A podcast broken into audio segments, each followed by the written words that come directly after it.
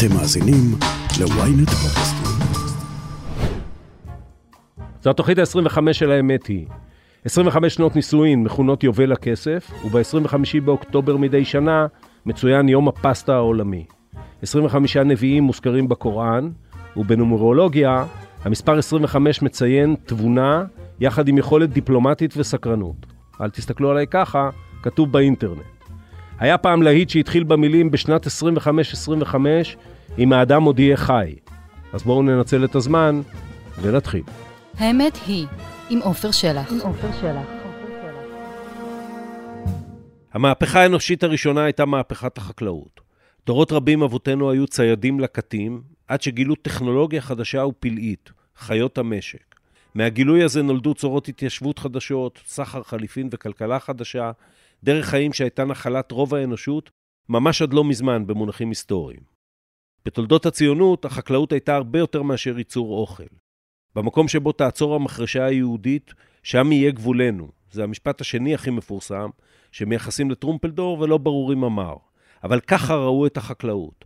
הסמל להתחדשות העם, לחזרה שלו לאדמה, לישראלי החדש. אבשלום וילן, שכל העולם קורא לו אבו, היה לוחם בסיירת מטכ"ל וחבר כנסת מטעם מרץ. מזה כעשור הוא מנכ"ל התאחדות חקלאי ישראל, איש מתאים מאין כמותו לדבר פעם אחת על חקלאות כמו שמגיע לה, זאת אומרת ברצינות לגמרי. אבו וילן, שלום. שלום וברכה. בוא נתחיל מנתונים. כמה אזרחי ישראל מתפרנסים היום מחקלאות?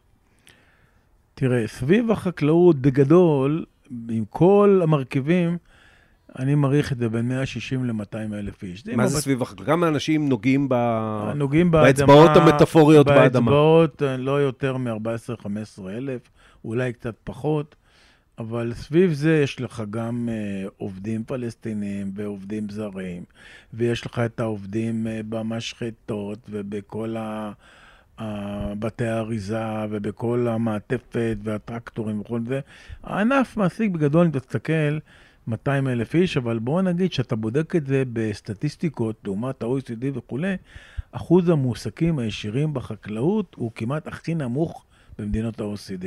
פחות מ... זה היה בזמנו 0.6, היום זה קצת עלה ל-0.8, 0.9, אבל זה נמוך לחלוטין, כלומר, אנחנו בחמשת המקומות התחתונים. וכמה תוצר מייצר הענף הזה? האנשים האלה, שאנחנו מדברים אפילו במובן הרחב. חקלאות, כמה, כמה החקלאות הישראלית בעשור האחרון עושה במקום דרוך, היא סביב 30 מיליארד שקל בשנה, שנה שעברה היה 31 מיליארד, אבל זה, בוא נגיד, עשר שנים תקוע על אותו מספר, וזה לב הבעיה, כלומר, אנחנו בסטגנציה. 30 מיליארד שקל, למה ענף כזה וכמות כזו של אנשים ושל ייצור צריכה שר צריכה תשומת לב מיוחדת? א', שר, פעם, לא פעם ולא פעמיים השתעשעתי עם שלום שמחון, חברי, ואמרנו, אתה יודע מה, הוא בעצמו אמר את הרעיון, אמר, תראה, אם היו מחברים את משרד החקלאות למשרד הכלכלה, יש הרבה יותר תקציבים, יש הרבה יותר אפשרות של פיתוח, של תקציבי מחקר וכולי, וזה אולי זה הרעיון הנכון, לא צריך היום, אתה שואל את שר החקלאות מיותר, הרבה יותר שר הכלכלה, תן סמכויות, אבל אני אגיד לך מה כן חשוב. כולם היום מדברים, אחי, זה משבר האקלים, משבר האקלים. מה זה משבר האקלים? זה גם ביטחון מזון. למה זה ביטחון מזון? כי ראינו קורונה וראינו משברי אקלים, וכל מדינה היום דואגת מהסינים, ששם זה בעיה נוראית, ועד לאמירויות לכל מקום. רק בארץ, תראה, אנחנו נעשה במספרים עגולים. 50% מהמזון שאנחנו אוכלים מיוצר בארץ. אתה יודע מה? 54 אחוז. 46 או 50 אחוז האחרים מגיעים, מייבאים גרעינים, אורז, סוכר, דברים יותר קשים, שימורים, כל מיני. בגדול, כל התוצרת הטריה מיוצרת בארץ. יחסית מייבאים מעט תוצרת טריה. ולכן, זה שמדברים על ביטחון מזון במדינה כמו ישראל, קח בחשבון, לבנון אחד, לבנון שניים, מתחילים להפגיש את הנמלים. שנייה, אנחנו, אנחנו נגיע לשם. כי, כי אני אגיד לך מה... ואני uh, חקלאי קטן מאוד. אני אמנם גר במושב, אבל המושב שלי, כמו הרבה מאוד מושבים, חקלאים כבר אין בו. Uh, כשהתחלתי ל... לראות את זה, ושוב, לגעת בזה, כשהייתי חבר ועדת הכספים של הכנסת. והתובנה שלי היא כזאת, ותגיד לי אם אני טועה, שאחת הטעויות שעושים גם אנשים כמוך, שמייצרים, שמייצגים את חקלאי ישראל, והחקלאים בכלל, זה להתחיל מהר מאוד לדבר על חקלאות במונחים של ערכים, שמירת אדמות הלאום וכן הלאה, שעוד נגיע לזה, אני לא מזלזל בזה חס וחלילה. ולא מדברים על החקלאות במונחים של כלכלה. כי החקלאות מייצאת בהרבה מאוד כסף, תכף נדבר כמה, כי החקלאות בעולם שאליו אנחנו הולכים, שהוא עולם שאחת הבעיות המשמעותיות שלו תהיה איך מאכילים אותו, לאו דווקא את מדינת ישראל, אלא את כל העולם. אה, אנחנו, אנחנו, אתם, מפספסים פה משהו בשיח הזה? קודם כל, אני חושב שאנחנו לא מתחילים עם ערכים, אנחנו מדברים מהצרכים של מדינת ישראל. ואמרתי, לדוגמה, ישבתי אתמול עם הנשיא החדש של אה, מכון וולקני, אה, פרופסור עבד גרה. והוא אומר, אבו, לא יהיה משבר מזון. יש כבר משבר מזון בעולם, שתבין. אבל אנחנו לא רואים את זה, כי אתה יודע איפה רואים את זה? בעולם השלישי. אומר, בעולם השלישי יש מדינות, יש אנשים כבר במסות של רעב. המציאות השתנתה. אז ברור שבישראל אתה לא רואה את זה, כי אין בעיה, בכל מדינות העולם המפותח אתה לא רואה את זה. אבל הוא אומר, תסתכל בפרספקטיבה גלובלית. ואני אומר, פה לישראל יש יתרון יחסי אחד מאוד גדול, וזה הטכנולוגיה. יש במכון וולקני, בדקתי את זה אתמול עוד פעם, כ-605 פרויקטים על המדף בתחומים מתחומים שונים. החל מחיבור של מחשבים, בדרך שיטות ההשקיה הכי מתקדמות. אני ושיטות... בדקתי פעם, היו שם פטנטים ביותר ממיליארד שקל. אתה מבין, עכשיו חלק כן. גדול מהבעיה שאנחנו את זה, אחד, לא יודעים באמת לייצר ולמנף, כי וולקני מתעסק בפיתוח, יש מחלקה קטנה שהיא מוכרת. אני לך, הבן שלי הוא אגרונום במקצוע, הבן הצעיר. הוא שנתיים ניהל איזה חווה בפרו, של מנגו, אלפיים דונם. לקח את השתילים הכי טובים בעולם למנגו, פיתחו בישראל. הוא אומר, תשמע, מנגו מגיע לפוריות בחמש שנים. שם תוך שנתיים וחצי, זה קו משווה וזה אומר תוצאות פנטסטיות. הוא בא ואמר לחבר'ה, למה אתם לא מייצאים את זה? הרי עם זה אתם יכולים לכבוש את העולם עם זה. תשמע, אנחנו פיתחנו זה לשיווק אחרי מישהו אחר. כלומר, אנחנו, עכשיו, זה גם בחקלאות הישראלית, שאתה בודק, למה אנחנו על 30 מיליארד כל הזמן? איפה כל הפטנטים האלה וכל ההמצאות, למה הן לא נכנסות כמו שהן נכנסות בעבר? אז יש פה איזשהו כשל, ובעיקרו, שהחקלאות, בחקלאות הישראלית הפסיקו להשקיע בגדול, בעבר היה הרבה מאוד תמיכת מדינה, והיא עזרה להיכנס להשקעות. אה, אני עוד בתחילת התקופה שלי פה, זה כבר לפני 12 שנה, כבר היה עוד הסכם מים שוויתרנו עם כניסת המים המותפלים לתוך המערכת, הסכמנו לעליית מכירת מים, תמורת והכסף שמגיע מזה חולק בחלקו הגדול לפרויקטים של השקיה, באמת אנשים השקיעו וקידמו טכנולוגיות של מים בצורה די מסיבית.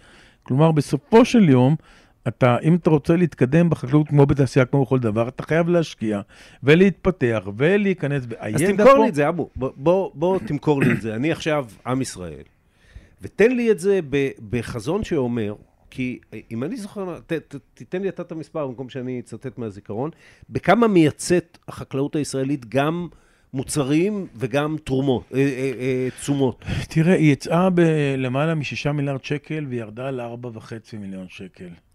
ארבע וחצי מיליארד, אה, אה, מיליארד שקל, וזה נמוך.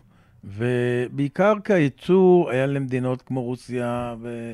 ואירופה ושערי מטבע וכל מיני דברים אחרים ושינויים אה, גלובליים, וזה די מהר השתנה. אז אני אומר... אבל היתרון אומר, הגדול כן. הוא בטכנולוגיה, לפי אוקיי, דעתי... אוקיי, מאה אחוז. אז אני אומר, אני, אגב, כשאתה אומר מיליארד וחצי... אה, אה, זה, זה אה, כולל תשומות, כמו אני יודע מה, טפטפות או טכנולוגיה כזאת, או, או פלפלים? לא, זה בלי, בלי התעשייה, זה, זה, זה רק... רק המוצרים, אבל בוא נגיד שגם בתעשייה, החברות השקיה מוכרות מצוין, אבל אני אגיד לך איפה הפספוס שלנו.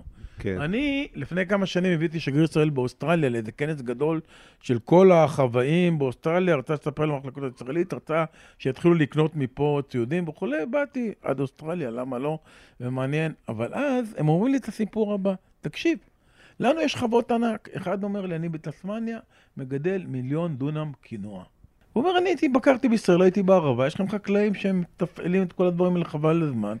הצעתי להם, בואו, שלוש פעמים בשנה על חשבוני, תבואו לאוסטרליה, תעשו סיבובים בחוות, תדריכו. תרוויחו הרבה כסף, אתם לא עוזבים את המשק שלכם, באים לשלושה שבועות. אמרתי, וואלה, רעיון. ניסיתי לשכנע את החקלאים הישראלים. כן. אז הערבה הייתה בשיאה, היה להם פלפלים משוגעים. אמרו, מה, תשמע, נתחיל לנסוע עכשיו וזה, אבל אני נותן את זה כדוגמה, כאילוסטרציה. זה צריך להיות הכיוון. יש לנו טכנולוגיה מתקדמת, יש לנו אנשים אינטליגנטים שיודעים להפעיל אותה, ורק על זה, מי שיש לו משק חקלאי והוא לא, אתה מגדל פלפלים, אז אתה זורע במאי, ומתחיל רק בספטמבר, ויש לך כמה חודשים מתים, ואתה שמונה חודשים עובד, ארבעה חודשים תסתובב. ת- תדריך ידע, אתה, וזה בכל אז למה, התחומים. אז למה, בדיוק, זה, זה מה שרציתי שתמכור לי, והנה אתה כבר מוכר. כי המספרים האלה שאתה מדבר עליהם, אם אנחנו מוסיפים אה, מה שאנחנו מוכרים בתשומות, הם לא רחוקים, הם פחות, אבל הם לא רחוקים מ, אתה יודע מה, תעשיית התעשייה הביטחונית הישראלית. ובתעשייה הביטחונית הישראלית, ברור שמשקיעים, אז אוקיי, נגיד שמשקיעים קודם כל, אגב, כמו בחקלאות, קודם כל משקיעים בשביל שלנו יהיה ביטחון, שיהיה לנו כיפת ברזל וכן הלאה. אבל אחר כך זה הופך להיות ענף ייצוא. למה החקלאות לא מדברת ככה, והאם האם יש תוכנית? האם אתה מכיר באיזשהו מקום, מחייך הפוליטיים, מחייך כמנכ"ל התאחדות חקלאי ישראל, תוכנית שאומרת, אנחנו נעשה את החקלאות ענף צמיחה מוביל במדינת ישראל. זה לפי דעתי הפספוס הגדול של החקלאות, כי באמת, תמיד אמרנו, למה באים פה חומרי השקיעה וכל זה? כי פה זה כמו בצבא, מנסים את זה על באמת. פה זה לא מלחמה, פה זה פרויקטים של שלום. אבל בעשור האחרון עשור מבוזבז מבחינה זאת, שהטכנולוגיה רצה קדימה, ותשמע, הרבה מאוד חבר'ה צעירים, וזו הנקודה יפה, לומדים היום אגרונומיה עם כל הסיפורים הטכנולוגיים האלה, הם נמשכים לדברים האלה. אני אתן לך דוגמאות שמתחרים אה, על אה, ייצור של... אה, אה, אה, נו, טחינה עושים אה, סומסום. מסומסום. כן. סומסום, הבעיה של הסומסום, שבבת אחת, ביום אחד כל הסומסום קרים נפתחים, ואתה לא יכול לקצור אותם עם קומביין, כי זה נשפך, זה, אתה מוכרח לקטוף, אה, לקטוף את זה ידנית. אוקיי. ויש לך בסודאן שדות ובאתיופיה, אתיופיה, זה כן. המקומות הגדולים. עכשיו בארץ יש כמה חברות שמתחרות, שזה או להגיע לזנים של סומסום שלא ייפתחו בבת אחד, או כלים מכניים שיוכלו להתגבר על הבעיה, ומי שיצליח בזה יעשה הרבה מאוד כסף. כי העולם, כל הסיפור של הסומסום והטחינה זה המזון הבריא, מה שנקרא. כלומר, יש פה הרבה מאוד פיתוחים, הם לא מצליחים לצערי למה? לפרוץ. למה? זו, זו, זאת השאלה. אני חושב, אני אגיד לך כי, למה. כי אני אשאל עוד שאלה שאני יודע את התשובה לה.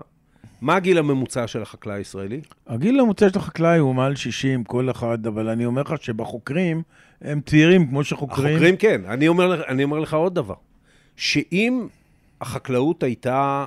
אני מכיר, ואני זוכר, אני, אני היום שייך לגיל של החקלאי הממוצע, כן? אבל אה, אה, כשהייתי יותר צעיר, ואני גם מכיר את זה בגיל של הילדים שלי, יש הרבה אנשים שהיו שמחים להיות חקלאים. רק שהם לא רואים לנגד עיניהם שמזה אתה יכול ל- לפרנס אה, משפחה בכבוד, והם רואים לנגד עיניהם, כולל בשפה שאתם כחקלאים ונציגי חקלאים מדברים, מין ענף מוכה כזה, שכל הזמן צריך אה, לריב על מקומו, ואנחנו עוד נגיע לכל סוגיות יוקר המחיה ולכל הוויכוחים שיש אה, אה, תמיד, וגם כרגע עם הממשלה, עם האוצר. אז, ה, אז לא, מר, לא מוכרים להם את זה כמו את ההייטק או את התעשיות המתקדמות, אלא אומרים, בוא לסבול איתנו עם האדמה. אז הם לא רוצים, אז נשארים רק בני ה-60, שהילדים שלהם אפילו כבר לא רוצים להיות חקלאים.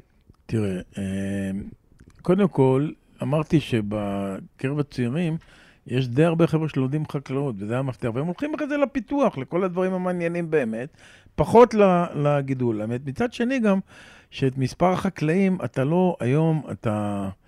Uh, הטכנולוגיות הן כאלה שאתה לא צריך הרבה חקלאים שירוצו בשדה, לא מעבירים קווים, השקעה ממוחשבת, הכל זה עניין של שליטה ובקרה, ויש חקלאות מאוד מוצלחת, ויש גם חקלאים טובים מאוד, גם יותר צעירים, זה קיים.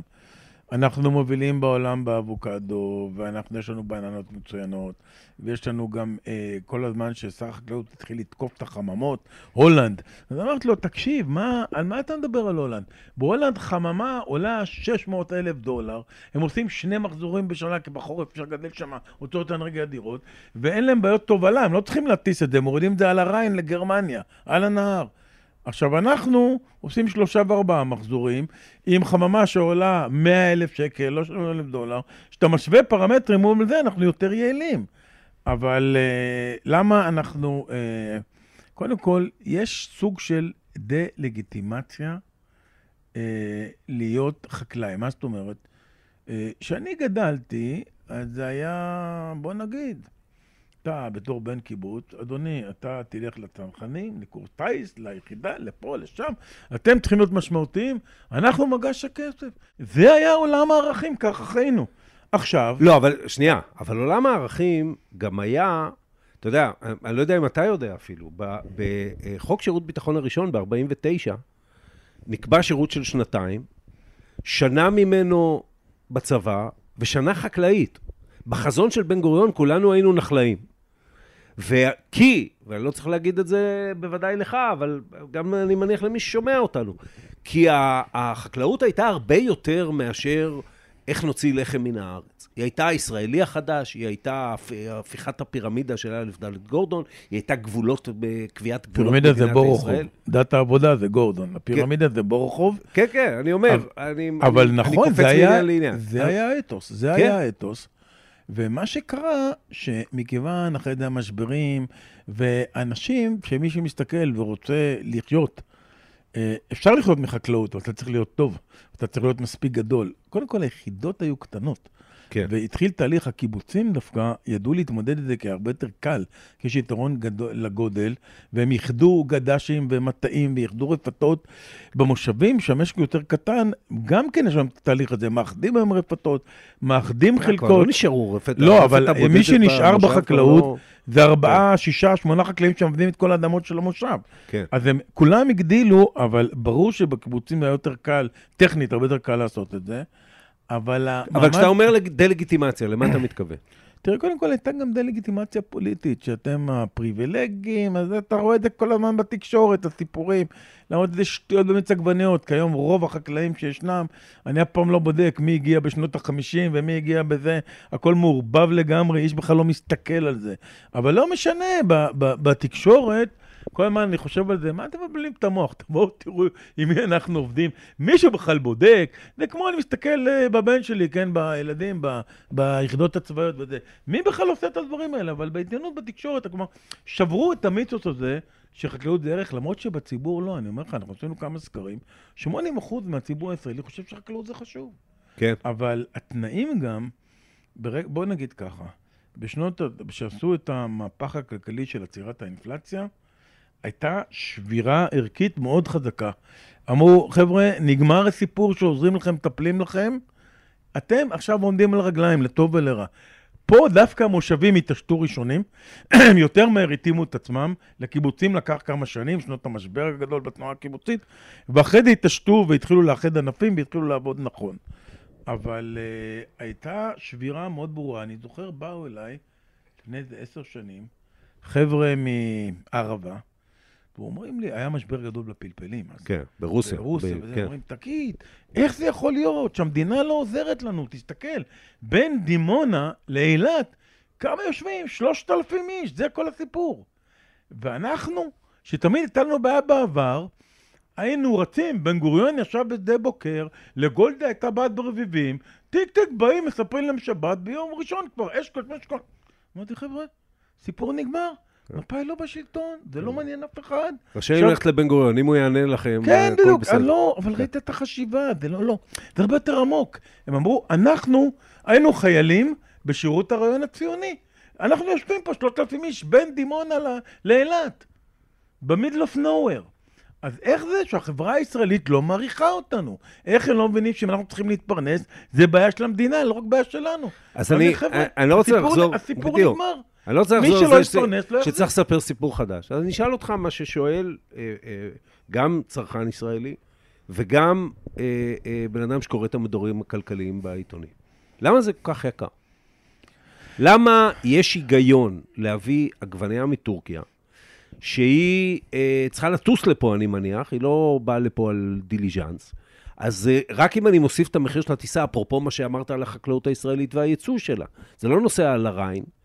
למה יש כזה הבדל בין עגבנייה מטורקיה לעגבנייה אצלנו? לא, לפעמים הבדלים הרבה פחות ממה שהם מדברים. אז אחרת לא היו מביאים. עובדה בוא- שרוצים לא, להביא. רגע, רגע, רגע, בואו נסדר. בזמנו רצו להביא מים מטורקיה בגלונים ענקים כאלה, כן. שרוולים גדולים על הים, ירדו מזה, הבינו שזה שטות.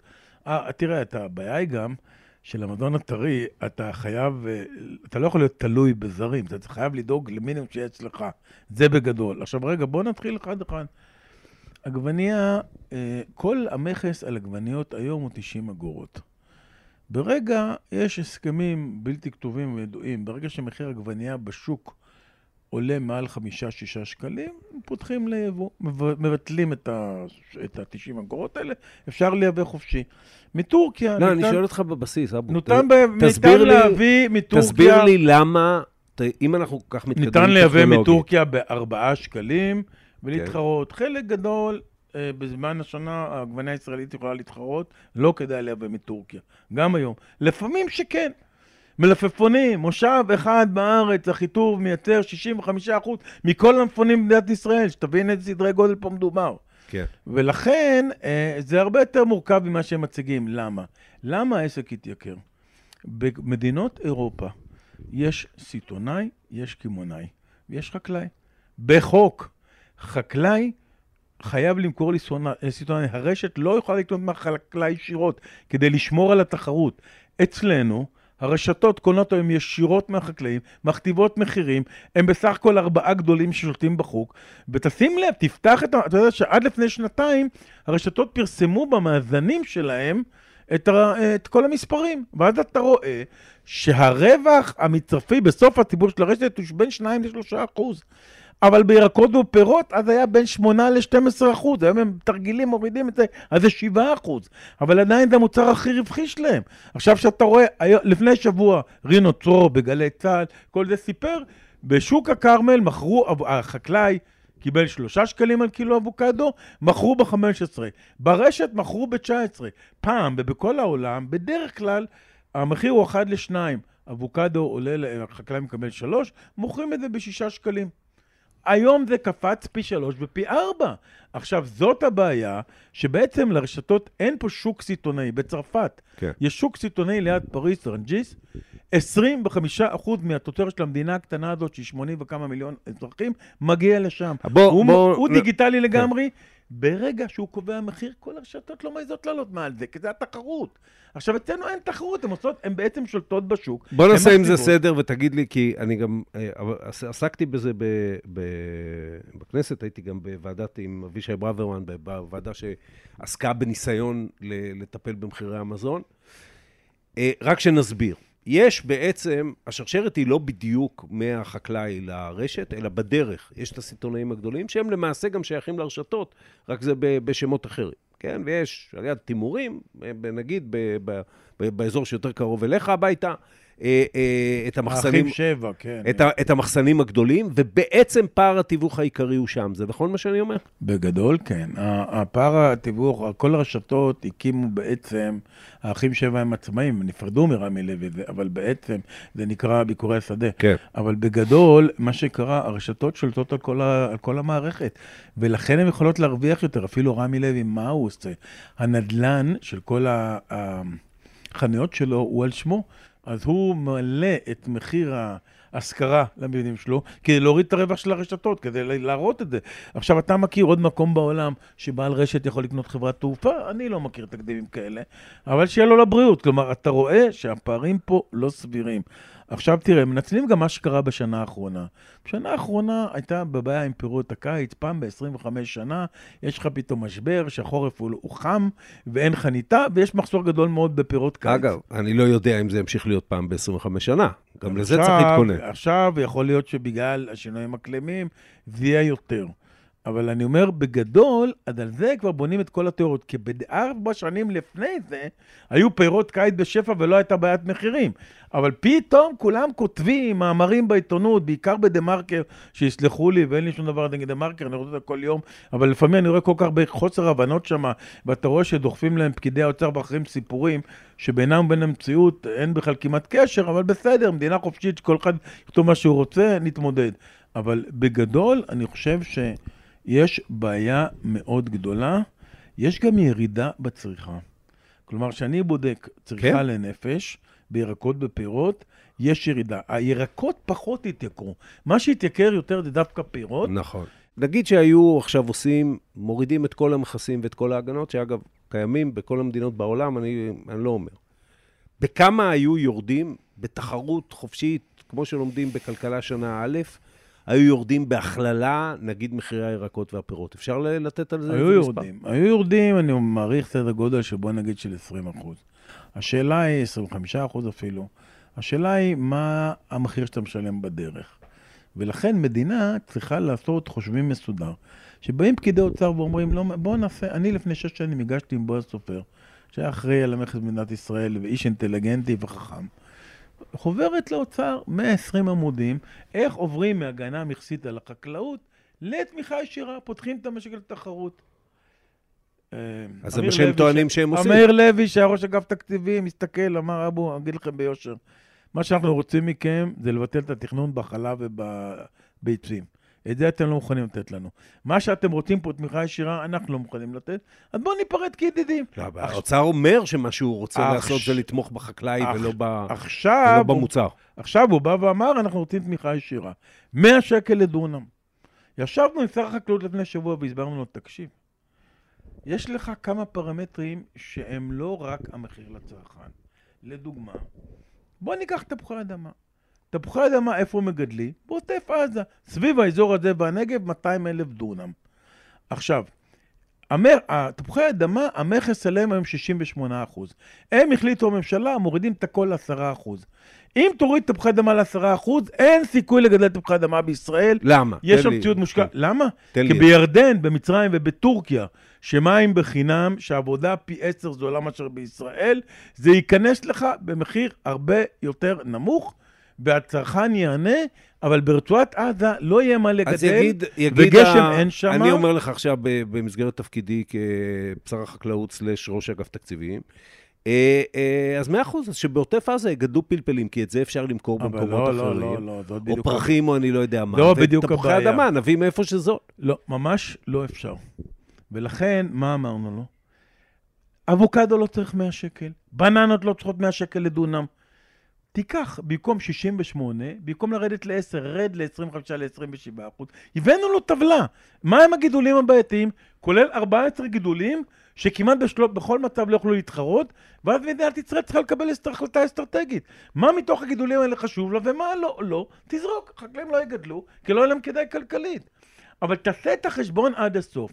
אין בעיה בגליל העליון, יש dumping של שנים, אתה יודע, במשרד הזה ישבו כבר פעמיים, סגן תת-תת שר החקלאות האמריקאי, ואמר, תשמע, המדינה שלי יש לה עודף אדיר של אה, תפוחי עץ, למה אתם לא מסכימים שיהיה יבוא תפוחי עץ? כי אני אומר לו, תראה, כל גבול הלבנון, רמת הגולן שמה, הם חיים מתפוחים, אין להם משהו אחר.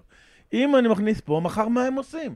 אז אני אומר, אם חשוב להגן על התפוח עץ, אז אל תוריד אותו ל-10%, כי זה מה שהמתפרנסים, זה רצועת הביטחון של ישראל, אז תוריד את זה גם כן ל-20%, ותוכל להתמודד. כלומר, תהיה סלקטיבי, תלך דיפרנציאלית, אזור, כמה גידולים, רוב הגידולים נצליח, תחליט, נעשה אותם, אבל בואו נבדוק מה המשמעות. היי, hey, כאן עטילה שומפלבי. אני רוצה להזמין אתכם לפודקאסט היומי של ynet, הכותרת. מדי בוקר, יחד עם כתבי ynet וידיעות אחרונות, ובסיועם של מומחים מן הארץ ומן העולם, נבחן כותרת מרכזית אחת ונעמיק בה, כדי להבין. מחכה לכם בכל אפליקציות הפודקאסטים וגם בוויינט. מה שמביא אותנו שוב לסוגיה של החקלאות המתוכננת. האם יכולה להיות חקלאות, והאם יכולה להיות חקלאות שהיא רווחית ו- וטובה לכולם, שאיננה מתוכננת? זה כל הסיפורים על אירופה. הם נתנו תמיכה ל, ל, ישירה שווה לכולם. אמרתי, נכון, ב-28 מדינות האיחוד, אבל אחרי זה כל מדינה בנפרד עושה את החשבון שלה ותומכת בגידולים בדיוק בשיטה שאני אמרתי לך, אתה מבין? הם לא מטומטמים. להפך, גם באירופה, אני פעם ישבתי עם נציג שווייץ, מדינה קטנה, לא עשירה, אתה יודע, בזה. הייתי ראש הלובי החקלאי שהייתי בכנסת, היה סיפור עם ה... WTO, לא משנה, סחר עולמי, אספו את הנציגים מכל העולם, מכל הפרלמנטים, להגיע לאיזשהו הסדר ככה, עם אה, גם אה, אחראים מטעם המדינות, לא משנה. ואני יושב איתו בארוחת ערב ואני שואל אותו, תגיד לי, בכמה מסובסדת החקלאות בשוויץ? הוא אומר לי, ב-76 אחוז. אמרתי, מה? הוא. אני שואל אותו, למה? הוא אומר, שוויץ לא חיה מחקלאות. אנחנו חיים מתעשייה כבדה ומתיירות. עכשיו, תבין, היאפיס באים בקיץ לטייל בכל כרי הדשא של שווייץ עם הג'יפים, אז אנחנו צריכים שיהיה שם פרות ירק. בחורף עושים זה סקי. פרות שעובדות בחקלאות בכלל, לא- כן, בסקי. לא עושות שוקולד, הן עושות חקלאות. בס- באים סקי, אנחנו נותנים את הפרות עם הפעמונים, שיסתובבו גם בשלג וזה. שווה לממשלת שווייץ לשלם לאנשים משכורת כדי שיחזיקו את המשקים, זה נותן כסף יותר גבוה בתיירות. אז הנה לך דוגמה שבכל העולם, כל מדינה, גם באיחוד האירופי, גם באחרים, בסופו של יום עושה לעצמה את החשבון. עכשיו, אני לא בעד להתעקש ולא בעד להיאחז בקרנות המזבח. אני כבר שנים אומר, אנחנו, כל העולם עובר לתמיכה ישירה, גם אנחנו נעבור. אבל היא צריכה להיות סלקטיבית וחכמה. ומה לעשות, יש אזורים שאנחנו, חשוב לנו לשמור אותם, כדי שאנשים ישבו שם ויחיו שם. אנחנו לא מדינה גדולה.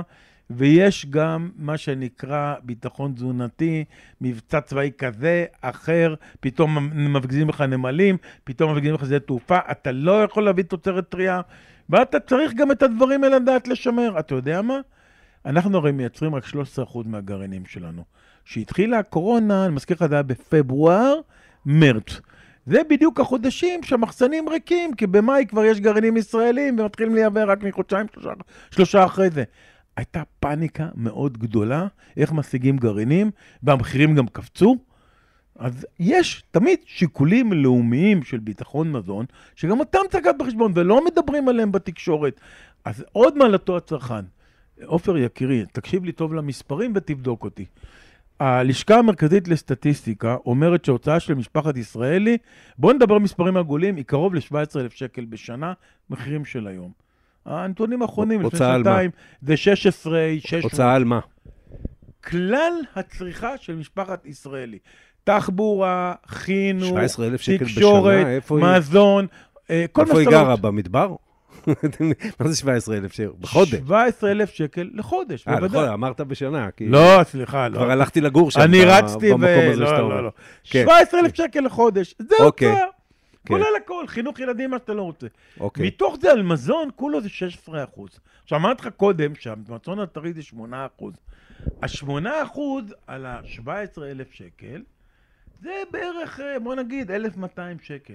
עכשיו, אלה אומרים פה שהיה חיסכון של 800. איזה חיסכון של 800? הרי ההוצאה על דיור במדינת ישראל, ההוצאות על חינוך הן הרבה יותר משמעותיות. על זה אין דיון ציבורי. למה תמיד על מחירי הפירות והירקות תגיד, איזה עוד מדינה, אתה איש טלוויזיה, אתה מכיר עוד מדינה בעולם שעגבנייה מגיעה לשמונה שקלים, המלפפון חסר, פותח את מהדורות החדשות, אפילו לא בעברית, ברוסית, שהייתי כל פעם היו קוראים לי, תבוא לערוץ 9 להתראיין על עליית מחירי הירקות והפירות. אמרתי, תגידו, זה המדינה היחידה בעולם שמחיר הסלט זה חדשה בחדשות. זה בול... מאיפה הדבר הזה? המיתוס הזה שהסלט הישראלי בפירות והירקות הם צריכים להיות במחיר שווה לכל נפש, טיפה קופץ אייטם חדשותי, זה חלק מהישראליות, אין לי, אני לא מתמודד, אני אומר לך, אלה עובדות החיים. זה מה שתופס את האנשים, כולם. עשירים, האם לא תחת מתמודד. מה שאתה אומר, אין גם שימור של אה, דברים ישנים, שיכול להיות שכמו הרבה דברים, אבד עליהם הקלח. יכול להיות שביצים, בסדר, אז נצטרך למצוא מה עושים עם המושבים בגבול הצפון, אה, אה, שכמובן צריכים להיות שם, ויכול להיות שזה גם, הרי למטבע יש שני צדדים, גם, אה, גם הם וגם האנשים שגרים שם צריכים תעסוקה, שאולי גם מפרנסת אותם יותר טוב מאשר גידול ביצים. בוא נ- ויכול להיות שיהיו מטעים במקום, אבל יכול להיות שאני לא יודע מה, ביצים ובשר. לא צריך לגדל במדינת ישראל. לא צריך כל- לגדל. קודם כל, אה, יש שם עצי פרי, כן. ויש שם ביצים. כן. בכל העולם, בוא אני אגלה לך משהו. ביצים לא כל כך מייבאים. קודם כן. כל יש בעיית כשרות, לא אעלה אותך בזה שחלק גדול, כל הביצים החומות הן לא כשרות בדרך כלל. לא משנה. אבל בגדול, אין שוק של... אה, רוב המדינות מגדלות את הביצים בעצמם. כן. השוק הבינלאומי הוא לא גדול. אה, במוצרי חלב למשל. 95% מתוצרת החלב, כל התוצרת הניגרת ברובה, היא נצרכת בארצות שבהן מייצרים אותם. רק 5% מתוצרת החלב בסחר העולמי, זה בעיקר הגבינות הקשות והגבינות היוקרתיות באמת, הן נסחרות. אז לכן, בוא נגיד, רוב החלב מיוצר במדינות עצמם, בתעשיות החלב שם, הוא גם מטופל, וגם הביצים. עכשיו, הבעיה של הביצים, הם לא, הם בעד התכ... אה, להתמודד עם התכנון, לשבור את התכנון. עכשיו אני אומר לך, גם אם מחר אין תכנון, לא יהיה כמעט יבוא ביצים לארץ. מה שיקרה, תראה מה קרה בפטם. בשנות ה-90 ביטלו את הפטם. אה, בדרך כלל היו מגדלים מושבים קטנים, קיבוצים בינוניים. מה שקרה, הגדולים באמת נשארו, ונכנסו כמה פרטיים שהקימו אינטגרציות. מגידול הלולים הלכו למושבים, השקיעו אצל מושבניקים, נתנו להם כסף ללולי ענק, בנו אינטגרציה שלמה, גם החל מהתערובת ואחרי זה משחטות וכולי. האם המחיר לצרכן ירד? לא. קרה פה דבר מדהים. הם ברשתות השתלטו בעצם על המחיר. מי שמשלם זה החקלאים שהלכו ויצאו מהענף כי הם לא יכלו להתחרות, ונשארו אינטגרציות של ארבעה חמישה גדולים וכמה קיבוצים שידעו ליצור עצמם אינטגרציות, כן. ו-40-50 קיבוצים ומושבים על ידם גדולים, איכשהו מצליחים לשרוד. אבל המחיר כל פעם, והראינו את המספרים, הוא לא יורד. הוא לא יורד. אותו דבר יקרה גם בביצים. לכן, כשהבאנו את ההצעה ב-2018, יצאה הצעה שלמה. באותה היה צריך ללכת, אה, אני לא אתחיל לפרט אותה עכשיו, כן.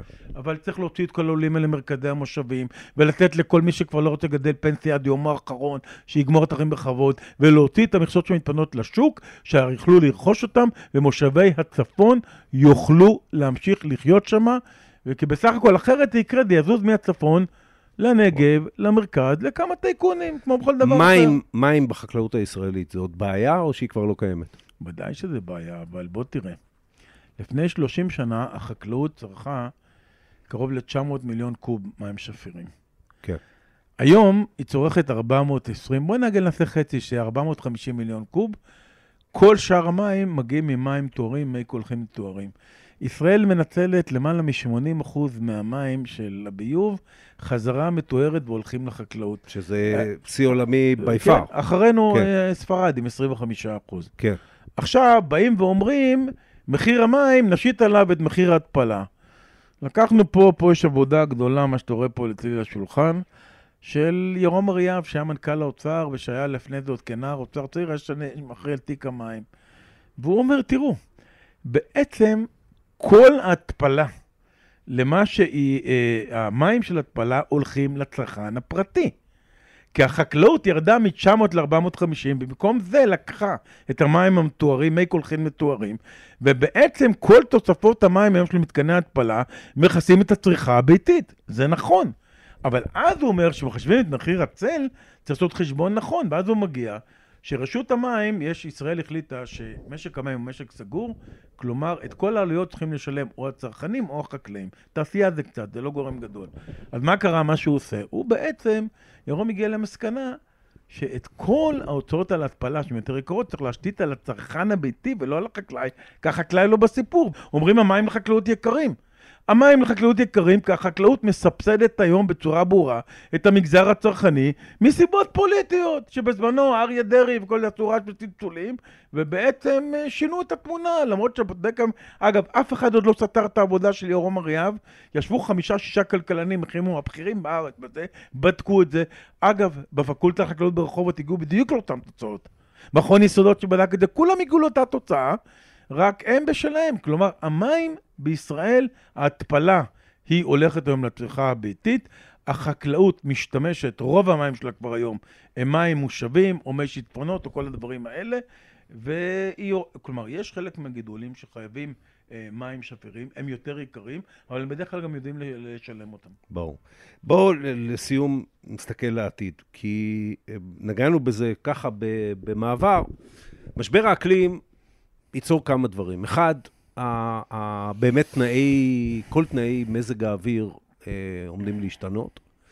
אה, מה שנחשב, נחשבו פעם לאירועי קיצון יקרו אה, יותר. כבר עכשיו, אתה יודע, אני זוכר שהייתי ילד והיו לי חברים שהמשפחות שלהם היו חקלאיות, אז תמיד היה תכנון לפי הגשם הראשון. היום כשיורד גשם זה מבול, ואחר כך לא יורד גשם, או, או זה מתעכב, זה, זה כבר משתנה. במקביל, באמת צריכת המזון בעולם תשתנה, וגם הסוגיה של בריאות, שבוודאי בעולם המערבי, שאנחנו חלק ממנו, יש דרישה למזון יותר בריא. איך זה, האם החקלאות הישראלית מוכנה לעולם הזה? האם היא אה, אה, ת, יודעת היום מה צריך לעשות בשביל בעולם הזה גם לספק מזון פה בארץ וגם לשגשג? במחקר אנחנו מוכנים, לדעתי המחקר הישראלי יותר מתקדם מהחקלאים עצמם. למה הציונות הצליחה והחקלאות הצליחה במסגרת הציונות? כי מההתחלה, התחיל פה מחקר, באו אנשים שלא היה להם מושג, הקימו תחנות מחקר, אוניברסיטאות אה, בגיל מאוד, אה, בתחילת המאה ה-20, אבל היה משהו מאוד מעניין, שהידע היה פתוח לכולם, מה שלא קיים בעולם. ואחרי זה גם שהגיעו שנות ה-50 והקימו את כל המושבים החדשים, אנשים שמעולם לא עסקו בחקלאות, הקימו רשת הדרכה לתפארת, שהיא בעצם העבירה את הידע, והידע בחקלאות בישראל פתוח לחלוטין לכולם. אין פטנט, משהו שמישהו מוצא, שתוך חודש לא כולם יודעים. זה פתוח לכל. זה היתרון המאוד גדול של ישראל. עכשיו, בשנים האחרונות, התחושה שלי, שיש פה מערכת ידע שממשיכה לייצר את הידע. מערכת הדרכה כבר המדינה סגרה אותה ולוקחים בעיקר, בעיקר, יש עוד קצת, אבל לא רציני, לוקחים בדרך כלל כל החקלאים מדריכים פרטיים, משלמים להם, אבל בגדול עדיין האינפורמציה פתוחה, אבל אנחנו לא יודעים להטמיע את כל ההמצאות ואת כל מה שקורה פה אל תוך החקלאות מעכשיו לעכשיו. ופה אנחנו קצת, עכשיו אמרת קודם באמת על מזון בריא, כל הדברים האלה, לשם הולך העולם, לשם גם נלך אנחנו. זה כן. ברור לגמרי שככל שתהיה, אמרתי לך קודם את הדוגמה של הסומסום והטחינה ודברים מסוג כזה, זה, לשם צריך ללכת, תודעת בריאות, תודעת ניקיון, כל הדברים האלה. אנחנו למשל בחלב, אנחנו היום, אני מסתכל, העלינו את אחוזי השומן והחלבון בצורה מדהימה, כי יש ביקוש בעיקר לחומר היבש ולא למים. אה, עוד פעם, טכנולוגית יש פה בלי סוף, אבל אנחנו לא אה, מנצלים את זה מספיק מהר. ואני חוזר למה שאמרו, לסיפור שסיפרתי לך על החבר'ה מהערבה. שמישהו בא ומספר לחבר'ה שהוא חקלאי, אוי, מסכן, מה, אין לך דברים יותר, אתה בהייטק, או, 8200. אז אני מודה, אני במשפחה גרעינית שיש בה גם את ההייטק וגם את החקלאות המתקדמת. גם את הבושה הזאת יש לך. ולא, לא, אושרי וטוב לי. כלומר, אה, אני רואה שההייטק והטכנולוגיה החקלאית המתקדמת חיים יופי ביחד, ואני גם מסתובב הרבה בארץ בתוקף תפקידי, ואני רואה משקים אה, מאוד מצליחים וחקלאים מאוד אינטליגנטים, ואתה רואה את זה בכל מקום, אבל זה לא, זה לא זוכה אה, ללגיטימציה שהיה לה פעם, אני גם לא מצפה, העולם משתנה. אני אה, אה, לא, לא מתרגש מכל הדברים האלה. אני באמת חושב של-90% מהישראלים יש איזשהו מחנה משותף, שהחקלאות בילדותם ובנעורים ובזה, הוא בדרך כלל חלק מההוויה שלהם. ואנשים מטיילים בארץ, מסתובבים ובצבא ורואים, ויש רספקט. כל הבעיה היא באמת להתניע את זה נכון, לחבר את כל מאגרי הידע הדרוש שיש פה לתוך העבודה החקלאית. צריך קצת תמיכה ממשלתית, אבל בעיקר סימפתיה. כי אם תהיה סימפתיה, אז ייתן לגיטימציה לאנשים צעירים שמחליטים שהם רוצים להיות חקלאים, והם לא יהיו הייטקיסטים, אבל הם יהיו הייטקיסטים בתחום החקלאות, כי יש בחקלאות היום הרבה מאוד הייטק, בלי להפעיל מחשבים כמו שצריך, ובלי לדעת כל הזמן לעשות את הבדיקות ובקרות ולראות, אתה אבוד. או אפילו לשים מלכודות לגנבים, זה הרבה טכנולוגיה היום. אבו וילן, תודה רבה. תודה לכם. עד כאן עוד פרק של האמת היא. כדי להאזין לפרקים הבאים שלנו, אתם מוזמנים לעקוב אחרינו בוויינט, ספוטיפיי, או באפליקציית הפודקאסטים החביבה עליכם. דרכו אותנו באפל פודקאסט, תשלחו את הפרק לחברים. אתם מוזמנים לכתוב לי בדף הפייסבוק שלי, או במייל שטרודלוויינט.co.il. בפרקים הבאים אני מבטיח להתייחס. העורך שלנו הוא רון טוביה, בצוות שחר ברקת וערן רחמני. על הסאונד ניסו עזרן. אני עופר שלח, ניפגש בפעם הבאה.